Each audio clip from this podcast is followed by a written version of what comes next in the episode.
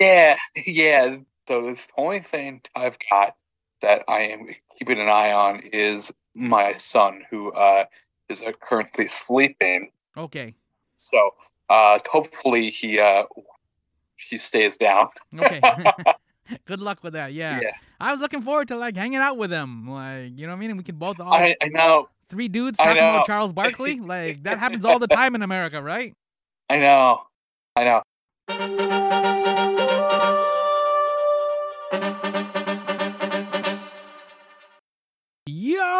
Welcome to my summer lair. I'm your host, Sammy I am not a role model. Younan. that was an excellent audio clip from the classic Charles Barkley Nike commercial from 1993. NBA player Charles Barkley argued that athletes should not be considered role models. Rather, parents should, you know, raise their own kids. This debate still rages on like the Springfield tire fire on The Simpsons. Charles Barkley's 16 year NBA career effectively ended on December 8, 1999, with a left knee injury. And as my guest Timothy Bella points out, he remains wildly popular thanks to his often funny, usually irreverent work as a basketball analyst on what is considered the greatest sports show, not basketball show, sports show on television, Inside the NBA. Barkley joined Inside the NBA in 2000. At that point, it was just Ernie Johnson, the closest replacement to Mr. Rogers humanity could muster, and Kenny the Jet Smith, another retired NBA player. It's been two wonderful decades of Barkley on TV, which means there's an entire generation who do not know who he was as a player. Q Barkley, a biography written by Timothy Bella, a staff writer for the Washington Post. Yeah, how cool is that? That's not a typical sports writer. I value that outsider perspective because it makes it easier to step back and see the whole of Barkley's careers, plural, and life. Typically, in a sports biography, you expect to hear from people associated with the player, you know, coaches, other teammates, maybe even sports journalists.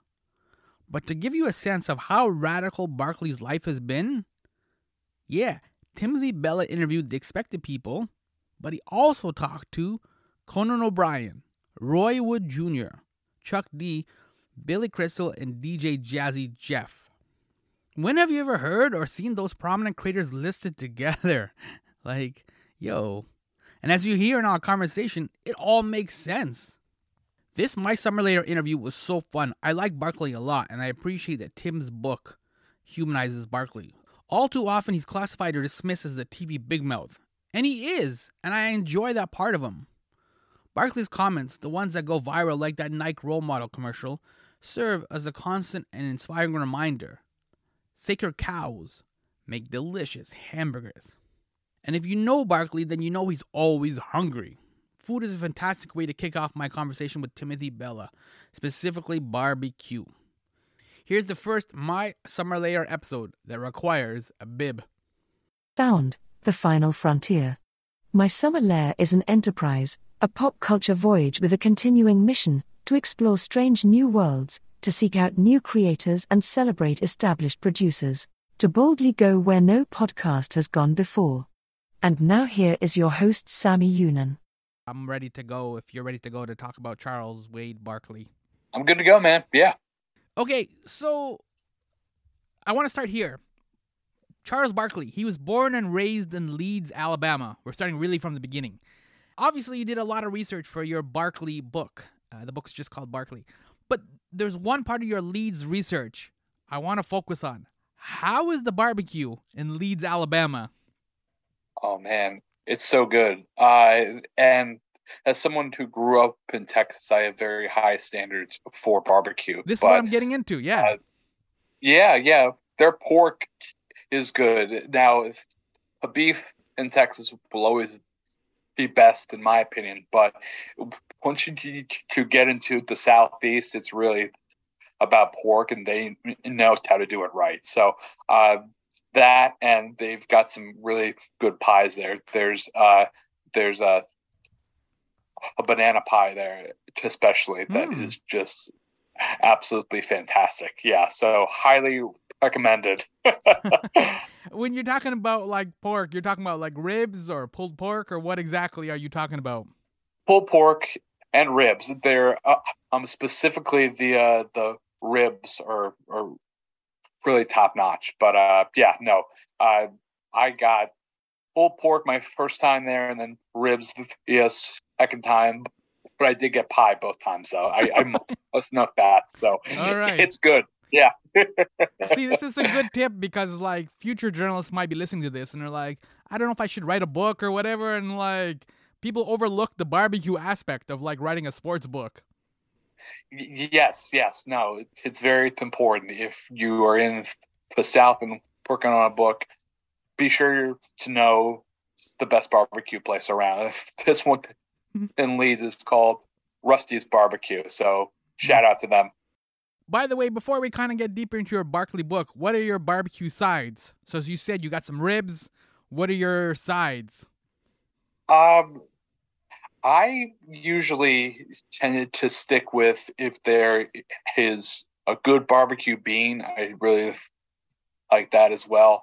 I'm also a uh, potato salad guy too, but it's got to be right. Yeah. If, it, if if because I've had a lot of bad potato salad in my life, uh, so they've they, they got to get that right. And there's hope. It's got to be a pickle bar too. If if there are no onions or pickles or extra bread included, I will always be skeptical about that. Okay. These are good tips. All right. Yeah. like we're learning a lot. That's the whole point of an interview, right? Is to like learn things. So one has asked me about barbecue through this entire stretch. So thank you very much for that, Sarah. this is great. Yeah. you I mean like I've never been to Leeds, Alabama, but I've been to like uh, Nashville, like I've been to like Dallas, uh, Austin, San Antonio. Like so uh, I just wanted to kind of like start like you can't just talk about places like this. Like I know you're from Texas and like you obviously did some time in Leeds, Alabama for this book. You can't just brush over the barbecue part. Like this is this is vital. It's crucial. Yeah, no, you sh- should always know of like what they are good at too. Like I, I, I knew this place was good for their pork, their ribs, and Mhm. you just got to take advantage of it because I live outside DC and it's just the, there's nothing here. I've been to DC as well, and it is disappointing for the barbecue. After having been to places like in Texas and like Nashville, as I said, DC is a little disappointing for uh, barbecue. Sure is. But let's move off from barbecue. We can return back to it if you want at the end. But for now, um, I recently read Jeff Pearlman's Bo Jackson book, uh, The Last Folk Hero. Uh, Bo, of course, shows up a couple of times, more than a few times actually, in your Barkley book. So Jeff's bio is mostly like a serious book, right? Bo had to overcome poverty and different setbacks to like finally arrive in the NFL and the MLB. Your sports bio, Barkley, it's really funny. Like Charles Barkley's nicknames alone are like amazing. were you laughing at all when you wrote Got this so book? many of them. Yeah, were you laughing when you wrote this book and had to include all these like wacky and funny, goofy nicknames?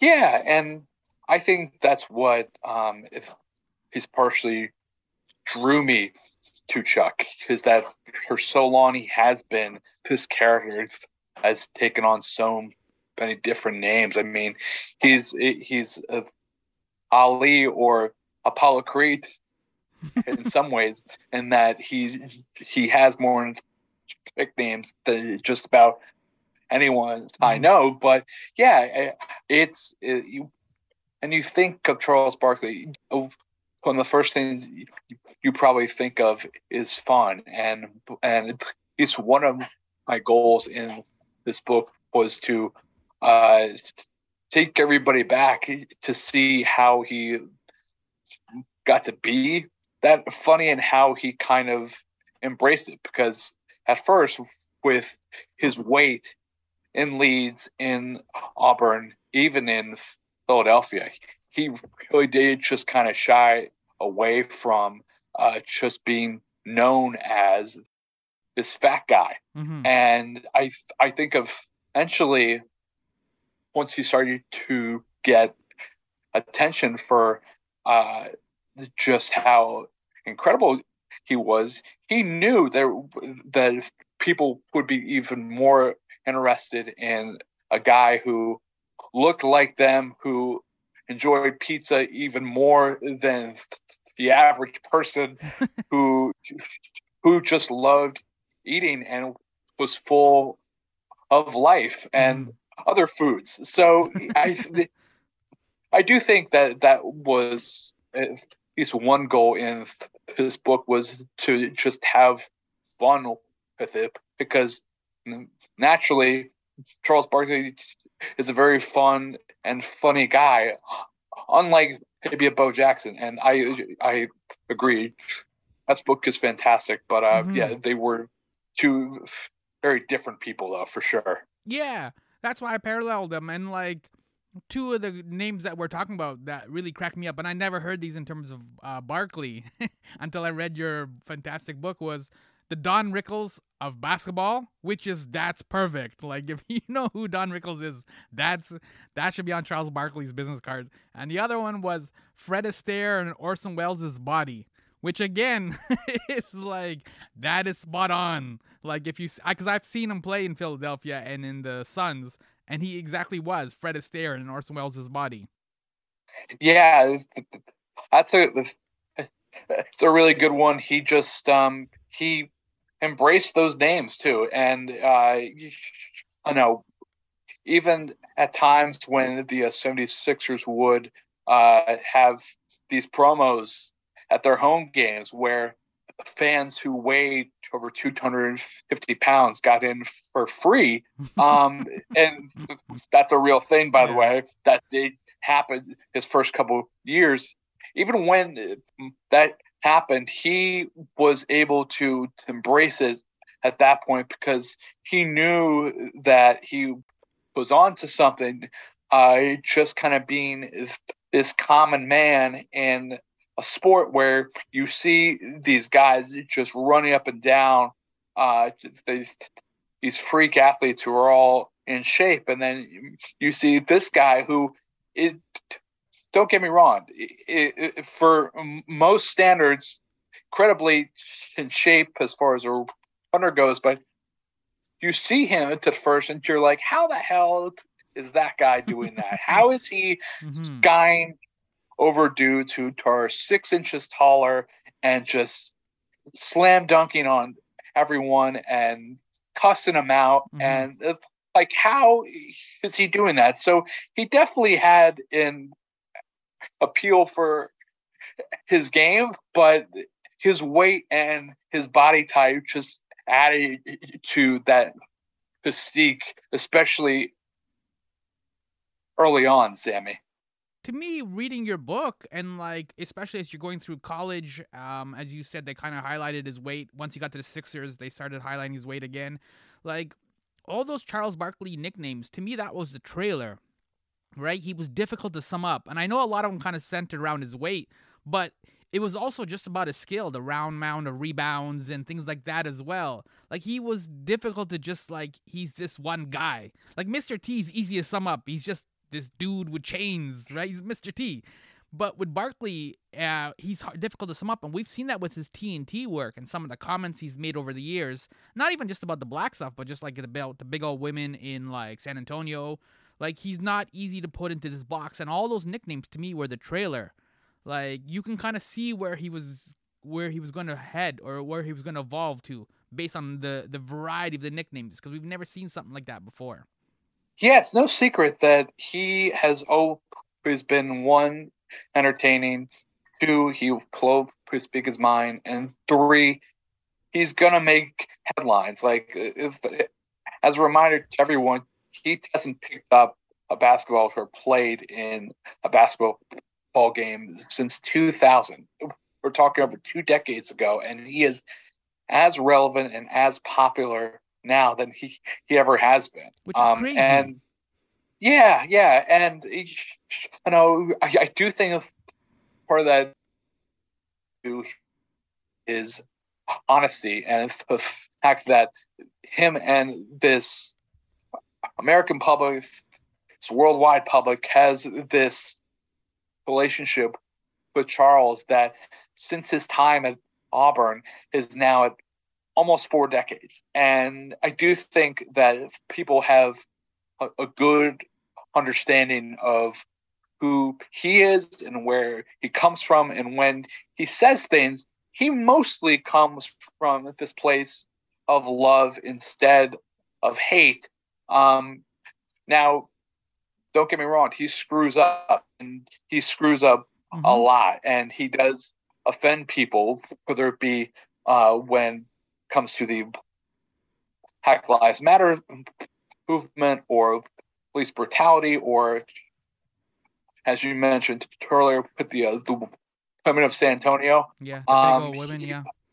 Yeah, and like it's funny for a lot of people, but if you're not in on that joke, you would be like, how is he still getting away with all of this stuff and hasn't been canceled yet, or or how does he keep bouncing back? And I do think it it and the trust that the public has in Charles Barkley and that he does really care about people and he doesn't mean harm if he's most of the time and uh, that he has really taken on this role as everybody's crazy uncle who will say mm. and do things that are going to offend you that are just flat out wrong, but you're always going to come back to him because uh, there is a feeling of love there. I don't know if you watch Marvel movies or anything like that. You're, I know your son is still a little young. I do, but he reminds yeah, me of Loki, right? the the same kind of like mischief, yeah. the the same like you're not really quite sure what side he's on. Um, the way that like Thor will sometimes say like, "That guy's my brother," and then when somebody brings up Loki's record, he's like, "Well, he's adopted brother." You know what I mean? Like, there's a little distance. Is like, because you can kind of see that with like Kenny sometimes, with like, yeah, sh- like Charles is my brother. Well, adopted brother. You know what I mean? Like, there's that little gap or that little distance that he's got to put in, and that's what he reminds me of. It's kind of like Loki. That's very fair, I think, mm-hmm. because we, as you know, when he first got introduced to Loki, you know, he we were mostly uh, viewing him as the antagonist. Mm-hmm. Obviously, in Avengers One, uh, that he was a, a, big bad there, and, and, then over time, we just got to love him, and he became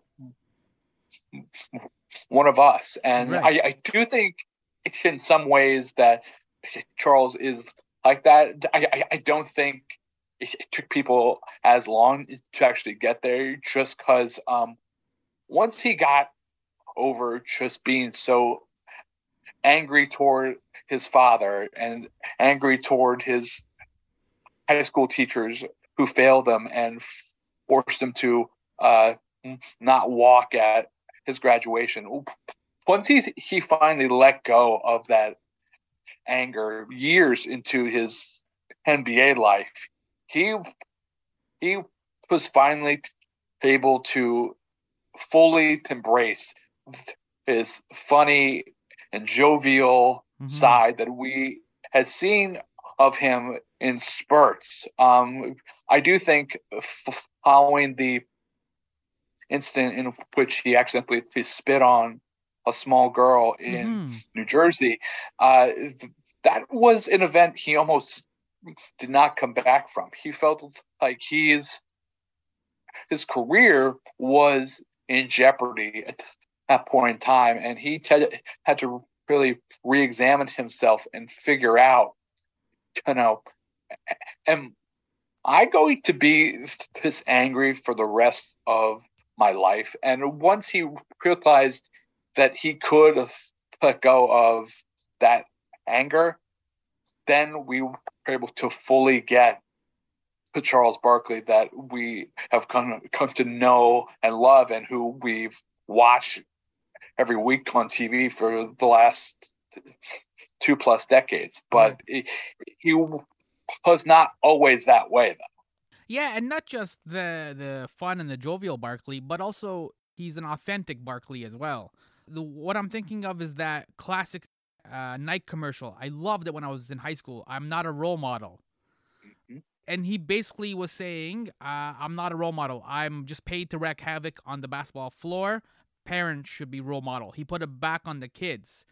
So you even devote a whole chapter to this Nike ad, um, and some of the controversy that kind of created, and some of the friction that it caused within the black communities, and all kinds of things like that. Can you just unpack a little bit of how this Nike ad came to be? Yeah. So uh, uh, there are two origins to this story. Uh, uh, Charles said that it it is something he went to Howard White at Nike about uh, this idea for the actual ad itself. So that is Charles his way of saying it. But uh, Jim Riswold, who was the creative genius at this uh, firm in Portland uh, that Nike used for these ads, said that that he saw a version of this quote that Charles had said mm-hmm. that same year, and he was struck by it, and then he came up with the idea and presented it to Charles. So there are these two countering stories here, but whoever is right uh, created this ad that at that time resonated so much with a public because it came at a time when Charles Barkley was in the middle of the, the finest year of his NBA life. Not only did he win a gold medal in mm-hmm. Barcelona, but he won the MVP in Phoenix, and he, and he led that team to the NBA Finals. So he was at the peak of his powers. This guy who was probably number two behind Michael Jordan in a pecking order mm-hmm. at that time. And here he is in a Nike ad saying, You might hook up to me, but I am not your damn role model. Hmm. And that really struck a chord with so many people who, for, for, for years and decades, have thought of our sports heroes as the ultimate role models for, for children. And I do understand where he was trying to, to come from here because he has often said that families should ultimately be the, the first role model for any child growing up, not an athlete who is prone mm-hmm. to screw up, who who you don't know right. either. So I do understand where he was coming from, but That's boy, he started he started a culture where mm-hmm. before culture were were actually a thing. Yeah. Because now you had people just on on both sides of this debate just going back and forth about the role of an athlete. Uh, uh, Karl Malone even wrote an article in Sports Illustrated saying uh, athletes should be role models. Like uh, Vice President Dan Quayle was very supportive of Charles at the, that point in time. Like it, it turned into just a clash, and Charles did not expect to face that much blowback from it. But um, with hindsight being what it is, how could you not expect it? I mean, that's something that was going to happen no matter what. But mm. Charles has always said that he that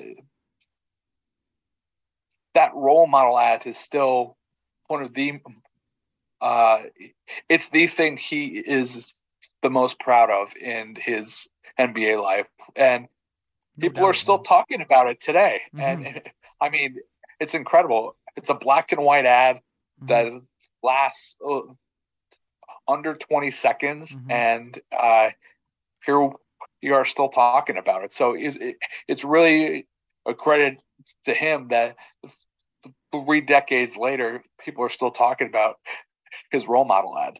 Yeah, just to give it some context of what you're talking about, like um, Kyrie recently got in trouble for posting an anti-Semitic uh, documentary, and there was a lot of fallout for it. And obviously, this is completely different because it was it's related to anti-Semitism, so I get that part of it. But one of the things that was interesting was that like people like Kareem Abdul-Jabbar and others were still writing articles today that like Kyrie's a role model and he shouldn't be posting these things and like he should be a pillar of like because he's a basketball player and like he the kids are looking up to him. I'm like we're still like you know what I mean like still going through this cycle of like what kind of an impact like does the athlete have for the kids and like they got to be a good person and like all this kind of stuff and like the end of that Nike ad, uh, I'm not a role model that Charles Barkley did, was like, I am paid to wreak havoc on the basketball floor. That's the one of the lines that he has in there. And he's right. Like, he was never paid to do like he had like weight clauses, obviously, but there's no like general like morality clauses or like, you know, like if you get divorced, like you're a bad role model. You know what I mean? Like you lose a certain amount of money or whatever. Like there aren't those kind of things in there that like they paid him to do basketball and he was really good at it. And sometimes we kind of forget and we try and like you were saying, like put all this kind of extra pressure or extra like weight on these athletes to like be these like super duper like morality Mr. Rogers types when they're not. Yeah, no, it's true. And for uh, uh, the record, I do think athletes have a responsibility of if someone wants to look at them as a role model, that should be accepted because it, once you hit a certain point and you are a public figure mm-hmm. like that, it's part of the job. Right. It's part of the responsibility that you take on. Now, sh- should they be a primary role model? No, I don't think so in that regard. But um, if, if this has been going on for a while, and that people do hook up to these athletes, and it it's going to keep happening that way, whether it's Kyrie or or anyone else. So if there is that responsibility there, once you've become this public figure, um, so it's going to keep happening. But mm-hmm. I, do think athletes now have a better understanding of that today, though. And Barkley was especially inspiring to you. Can we go to your childhood, uh, to little Timothy Bella? why was why did you, as a child, like connect and look up to Charles Barkley? In some ways, he looked like me. He was short. He was fat. He uh, basically short and fat. And I knew I'm short, short. I'm like five ten. He's he's still six four and a half. So mm. like, and so for average person standards, I'm still short. But still, um, just being someone who loved basketball and wanted wanted to keep playing basketball, even though I was terrible at basketball. I, I knew I had had to do one thing to uh, just kind of stand out, and uh, the one thing I could do was rebound, in part because I saw Charles Barkley use his big butt to, to get yes. these rebounds. Yes. To it, mind you, he could jump in ways that I could only dream of, mm-hmm. but but he, he used his lower body in ways that I could actually use. So I would see that and I would use that and adapt it to my own game and it worked out pretty well. So like and as a big Rockets fan back then, I would see him come in with Phoenix and just boo the absolute hell out of him, even though I was patterning my game after his. And then once he got traded, he was my favorite guy mm-hmm. after that. But um, yeah, so this project started off coming from a place of love and childhood and just uh, remembering how much he meant to me back then. So that was definitely uh, he's part of the inspiration for, for why I took on this book and why I wanted to write the most comprehensive biography that's been done mm-hmm. on him so far. Yeah, we don't, in terms of like NBA analysis on ESPN, TNT, all kinds of places, like we don't praise the big old butt enough. Like when Luka came into the league, I'm like, that guy has a big old butt. First couple of times I saw him, I'm like, he's gonna be special, right? Like, because it clears up he's so much space. Yeah, yeah, he's thick. He's special now. He's gonna keep being special. Um, I I think the other guy in that same category is probably Zion. It's just a big old butt. other thick guy who just yeah, is big. And if, if you can carry it and mm. still be that special, it, it's even more incredible. Like I've old who's been a James Harden fan too, mm. and uh, like he's a thicker dude too. Mm-hmm. So like it, it, can be done. Um, and in a lot of ways, Charles showed people that it, it's not impossible. You just have to have discipline, and you, you just have to it, it, just stay focused. And mm-hmm. now you see guys like Luka and Zion who are not like uh, you know of LeBron James mm-hmm. in terms of just being that Adonis, eh, but you, you don't have to be. Yeah. And so that's you as a little kid, a little Timothy Bella looking up to Charles Barkley, and uh, you got the big old butt, and you're clearing out things, and you're getting rebounds, which is great. I want to connect now you to adult Timothy Bella uh, with Barkley because you are not a traditional sports writer. You write for the Washington Post. Uh, I've seen articles you've written about Alex Jones and Trump, Washington Post. Your post bio says you cover national and breaking news policing, politics, and culture, which is exactly what Barkley covers on TNT, national and breaking news, policing, politics, and culture. Like you guys are He's walking, me. yeah, yeah, you guys are walking the same beat. So, did you connect or did you bond with Charles Barkley because of these similarities, especially as you got into the later chapters and he's on TNT and kind of talking about these exact same same things, right? Like national breaking news, policing, politics, and culture. Did you bond or did you connect with Charles Barkley? because you walk in the same beat? Yeah, I, am not, not sure I'd say bond, but I would say there are a lot of similarities in terms of our interests. Um, I will say that that what Charles, Ernie, Kenny, and Shaq have been able to do in terms of talking about things not related to basketball, whether it be politics or police brutality or Black Lives Matter, has been so important for not just other sports shows, but just everyone in media to see and consume because it shows you that that, that sports are connected to all of us in in a variety of different ways. And when these other topics come up, they are inevitably going to come into sports because, like I mentioned earlier, some of these athletes are the biggest role models in the entire world. They are these huge public figures with these huge platforms. And to have someone like uh, LeBron James or a Steph Curry uh, speaking out on issues not related to basketball. It's big for people who might not be as familiar with what's going on in the world. I mean, if these guys are doing a big to uh, people who don't know uh, or who did not know as much about George Floyd or mm-hmm.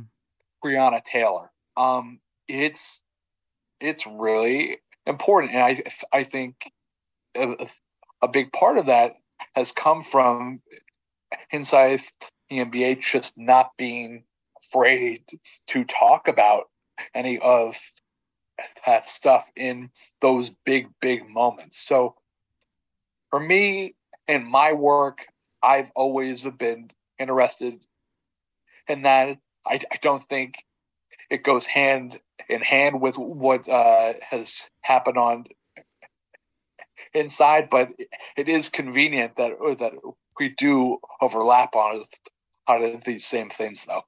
Yeah, like you're saying, like sports is broader, and like you would think a book about Barkley would obviously cover his teammates, uh, coaches, people that work in the NBA, and all that kind of stuff. But you talk to people like Conan O'Brien, Roy Wood Jr. Roy Wood's hilarious. I met this is a tangent. I met him at a comedy uh, festival here in Toronto a few years back before the pandemic, and I got to talk to him about chicken nuggets. He and I both like chicken nuggets, so we had uh, a good. And you talked to Chuck D, who obviously is a major sports fan. Like he showed yeah. up in like thirty for thirties and things like that. But again, it's just like this is just how big and broad Charles Barkley's world is. That like you could talk to Conan O'Brien, Roy Wood Jr., and Chuck D as well as coaches and other players. and it, like this all makes sense in a Charles Barkley book or Charles Barkley life saga.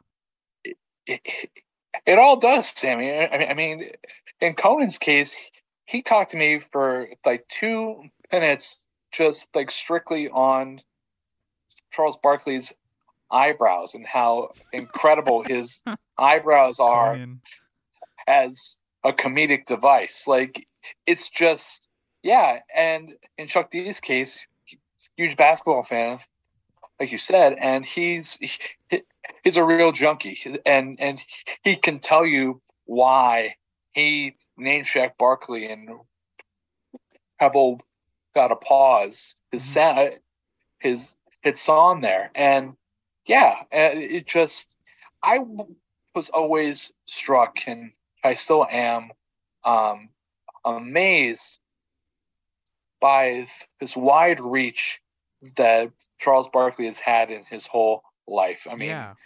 I never expected to interview someone like Vice President Dan Quayle for a book on Charles Barkley or uh, a former CEO at Publix for a book on Charles Barkley or someone like a Sheriff Joe Arpaio in Arizona, the very controversial yeah. and racist sheriff out there about Charles Barkley. But each of these people, good, bad, indifferent, uh, has been touched by Charles in one way or another. And honestly, it just blew me away how how many people he has mm. touched in his whole life I and the, this is only a fraction of the people too. I mean, think about so many of the stories you just don't know about. So if that was a goal of mine, just getting as many Barkley stories as possible because um, he's lived enough lives, honestly, for like four or five people. Yeah, that's a good way to put it. Yeah. So, last question. Uh, this one's a bit of a difficult one, so try and do your best with it. But I'm curious about your thoughts on this. I understand, like, there's people are like writing books all the time, and there's editing, and there's publication schedules. I understand there's all these kind of things happening in the background. But this fall, we had this weird trend in sports books where your book Barkley came out. Barkley, of course, did not win an NBA championship. Uh, we had Chris Herring wrote Blood in the Garden about the 90s, 1990s New York Knicks, which is one of the great basketball teams. Uh, awesome book, too. Yeah, awesome book. But again, they got to the finals, didn't close the deal. Uh, I already alluded at the top of this conversation. Jeff Pearlman wrote Bo Jackson, uh, who was again was playing two sports and didn't win in either one of those sports. And so we've had this weird kind of trend where like these these are prominent players or prominent teams and they didn't win. And sports is usually dominated by those who win. That's who we make the documentaries about. That's who we celebrate. That's who we talk about. You and I were talking about the role model thing a little bit. That's partly where that kind of comes from as well. So, what do you think of this trend where we are kind of just focusing now, like for this, at least for this window of time, on prominent athletes that are great, but you know, not quote unquote great, if that makes sense? Yeah, I do think it's a coincidence in terms of just that those books uh, should just actually being bunched together to, like that. But I will, will say I've always been interested in people who are not losers, but who have lost in big ways. I've I, and I think that's very very to say about Charles and obviously Bo and those Knicks teams. We remember them so fondly, Hmm. not not because they lost, but the fact that they were able to just kind of take our breath away, and the fact that we still talk about these guys and these teams all these years later. I mean, would it have made that much of a difference if Charles Barkley won a championship? Would that change the way we talk about him now? It would, would definitely change how much Shaq makes fun of him each week. But Yes. like, Google me. Google me, Chuck. Yeah, exactly. I mean, um, yeah. it did, but if you think about the life specifically Charles Barkley has lived, it, would it have changed that much with a championship? I don't think it would. Mhm. Obviously, I would have loved to have seen him get one, but Mhm. as more and more time goes on, I do think we appreciate more these people who did not win championships, but who got their teams as far as they could possibly go and still be great at the same time. And I do think that's what we've got here with Charles and the fact that I know he was an 11 time All Star, two time gold medalist who's Mhm. been inducted into the, the Hall of Fame three separate times. I mean, you've got this this, this guy who is one in a million, and you'll just talk about him just losing or not winning an NBA championship. And I do think uh, people will always be fascinated with people like Charles Barkley if they have done as much as he's done um, and the, the life he has lived since playing. I, I mean, I I think it's a no brainer that it, it, even if you don't win, you're always going to be enamored with that guy, Charles Barkley. Yeah, all right. That's a positive point. We can leave it there. Thank you, Tim, so much. The book is called Barkley, as we've kind of said it a number of times, but the book's called Barkley. It's out now. And this was so fun. We covered Barbecue from Leeds, Alabama, uh, Loki, uh, Don Rickles, Orson Welles, Conan O'Brien, and of course, the man himself, Charles Barkley. Like, that again, just that, the, that all those things kind of fit together is surreal, but yet it all makes sense, and that's Charles Wade Barkley. That really is a beauty of Barkley. Even if the absurd will make sense and put a big smile on your face. Yeah. yeah, it does. Yeah. Thank you so much, Tim, for like hanging out. I really do appreciate it. And thank you for the book. It was fascinating because, like, as I said, I'm old enough, so I watched Barkley play on the Sixers, and I, I didn't really know what happened, how they kind of uh, fell apart there. Like, I knew they had Dr. J. I know it was towards the end of Dr. J and like uh, Moses Malone and all that, and I just didn't know what happened. And of course, I like most people in the '90s, I loved that Suns team with Thunder Dan and stuff like that. Yeah.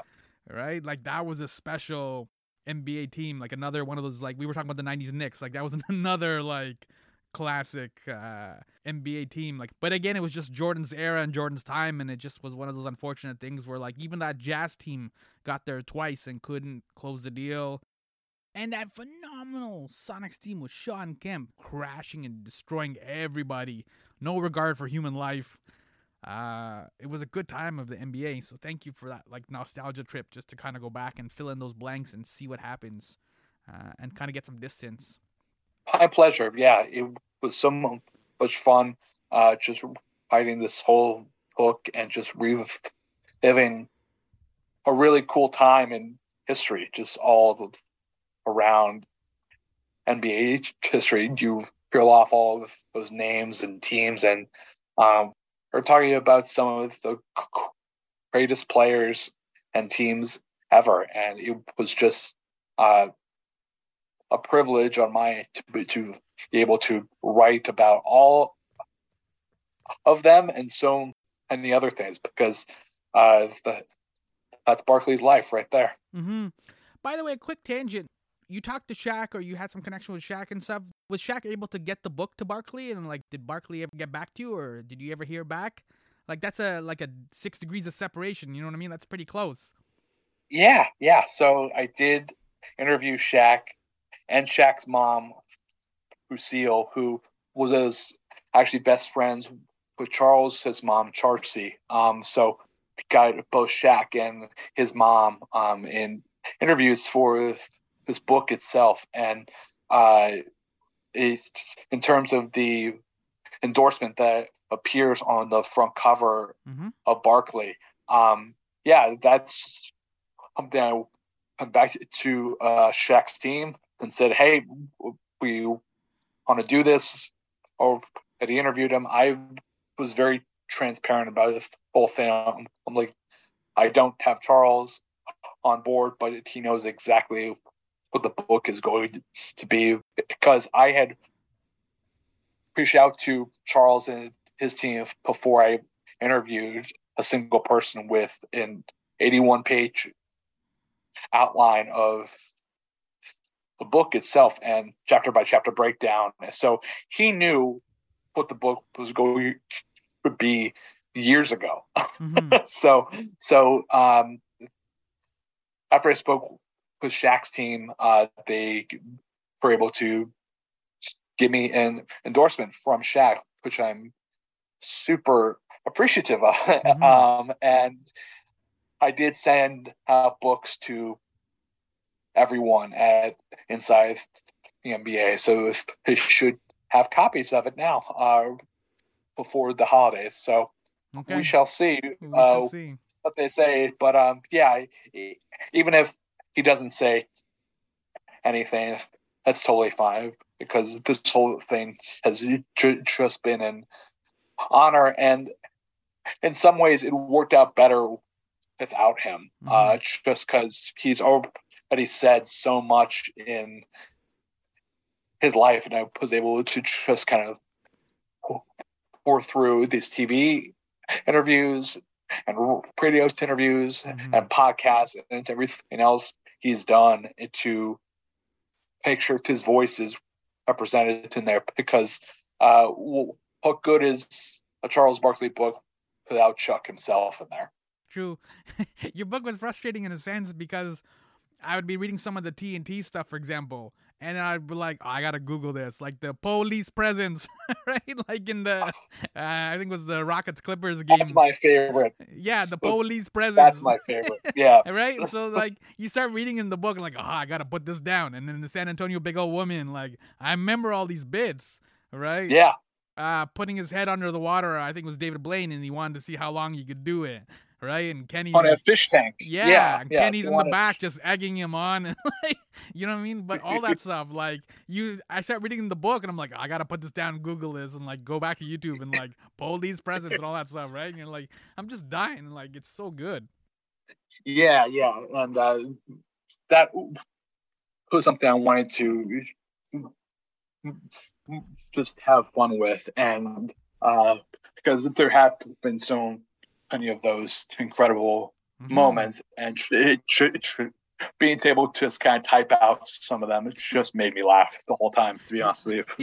yeah. All right, I've taken up a lot of your time, but congratulations to you, to anybody that helped you with the book, the editors, the transcribers, all that stuff. High five to you and the team. So, thank you so much for the book. Thank you, Sammy. Yo, what are you saying? That was Timothy Bella, a staff writer for the Washington Post, and his highly recommended book is Barkley, a biography. I'm Sam Younan, host of My Summer Lair. You gotta admit it, that was a fun interview. Every day, there are creators and podcasters like myself who are putting the time in and could use the encouraging boost of a positive comment. This isn't limited to just me, but if you have something nice to say, please leave a comment or how about a rating? Trust me, the creators in your life will appreciate it. Don't be stingy with love, yo. I'm gonna close with a trick question. How many words is police presence? If you're Charles Barkley, it's three words police presence. Inside the NBA doesn't do this as much, but they would take brief and often hilarious moments from the show as audio and then set it to a 70s style Fat Albert cartoon. This is the cartoon audio of the police presence. It it kills me every time. It's ridiculous. Like that you can watch an NBA show and end up with this wild comedy bit is incredible. I don't take any of this for granted. I'm so grateful. Does the uh, does the uh, Clippers against the Rockets ring a bell? What happened at the end of that game when it, Oh, when it was uh, over? the the, uh, the, the the locker room incident. Oh, yeah. Audio tune. Uh-oh.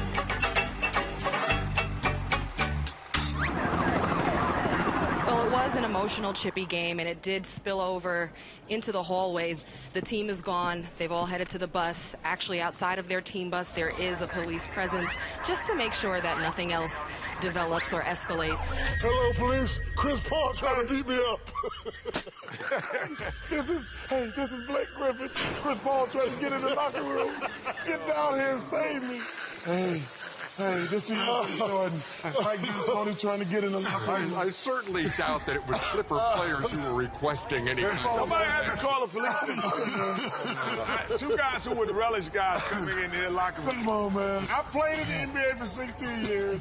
And I've been on, the, on TV for 18 years. It's the first time I ever heard police presence. they got, wait, they got a police presence? Are you kidding me? Nobody was trying to get Patrick Beverley. Nobody Beverley. was trying to get Patrick Beverley. You know- I gave, Chris Paul wasn't trying to get to Patrick Beverley. That's Patrick Patrick Beverley for real.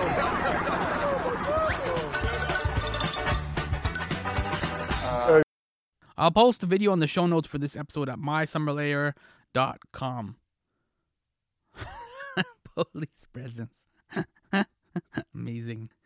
Thank you for listening to me in a Barkley world. Police presence, yo.